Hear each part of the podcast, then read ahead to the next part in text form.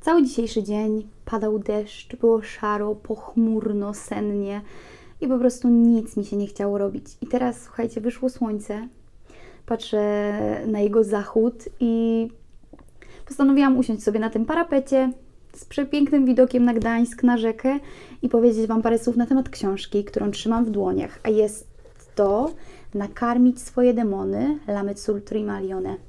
I chociaż ten tytuł może nie brzmi zachęcająco i tak troszeczkę egzotycznie albo przerażająco, to jest to wspaniała, wartościowa książka nie tylko dla ludzi, którzy interesują się buddyzmem, ponieważ Lama Sultri Malione jest buddystką, ale dla każdego, kto, kto chciałby żyć lepiej, szczęśliwiej, spokojniej i nawet dla osób, które wyznają e, różne religie, są praktykujące, wierzące, ponieważ to niczemu nie przeszkadza, żeby móc skorzystać z tego narzędzia.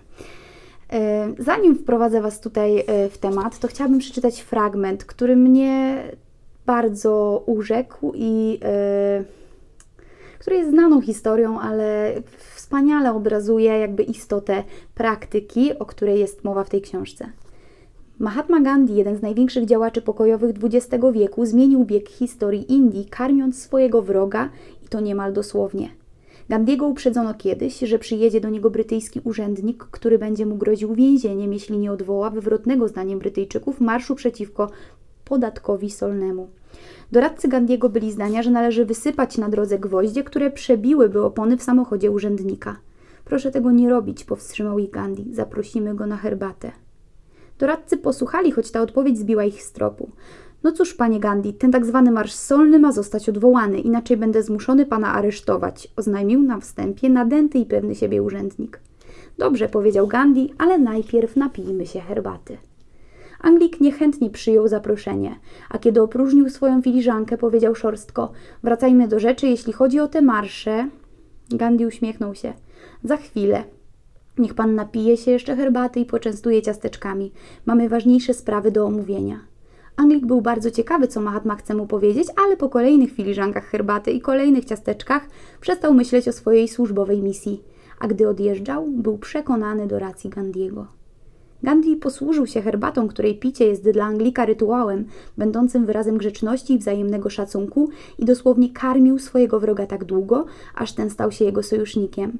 Taktyka polegająca na karmieniu, a nie na walce doprowadziła do jednej z najbardziej niezwykłych w naszej historii, bo pozbawionej przemocy rewolucji. Dla nas ludzi współczesnego świata takie podejście jest totalnie nie do pomyślenia.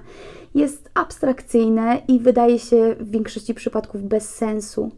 Tak funkcjonujemy, tak działamy. Mówimy o walkach z chorobą, mówimy o walce z systemem, mówimy o walce z wrogami i tak dalej. Ciągle przejawia się to słowo walka. Natomiast ta książka pokazuje, że walka, że walka bardzo często jest nieskuteczna i tylko nasila, nasila to, co tak bardzo nam przeszkadza. Podejście, y, o którym mowa y, i które wiąże się z tą pięciostopniową praktyką karmienia demonów, to jest podejście, które mówi o tym, że żeby się przyjąć do serca, mówię to własnymi słowami, to, co nam dokucza, naszą chorobę, naszą nasze dolegliwości, nasze smutki, zazdrości, bo w tym pojęciu i w tym ujęciu demonem jest to, co nam przeszkadza w życiu. E, tutaj e, Lama Sultrimalione wyróżnia też bogodemony oraz bo bogów, czyli takie rzeczy, które na przykład jak pożądanie nas równie mocno pochłaniają, ale później powodują na przykład rozczarowanie. Także bardzo, bardzo mocno polecam tę książkę. Szczególnie dlatego, że ja pierwszy raz ją przeczytałam ponad półtora roku temu i niestety nie mogłam znaleźć żadnego egzemplarza w żadnej księgarni, ani stacjonarnej, ani internetowej, bo po prostu wycofali ją z druku. I po półtora roku pojawiła się ponownie, więc jeśli macie taką możliwość, jeśli temat Was zainteresował, to ja bardzo mocno polecam.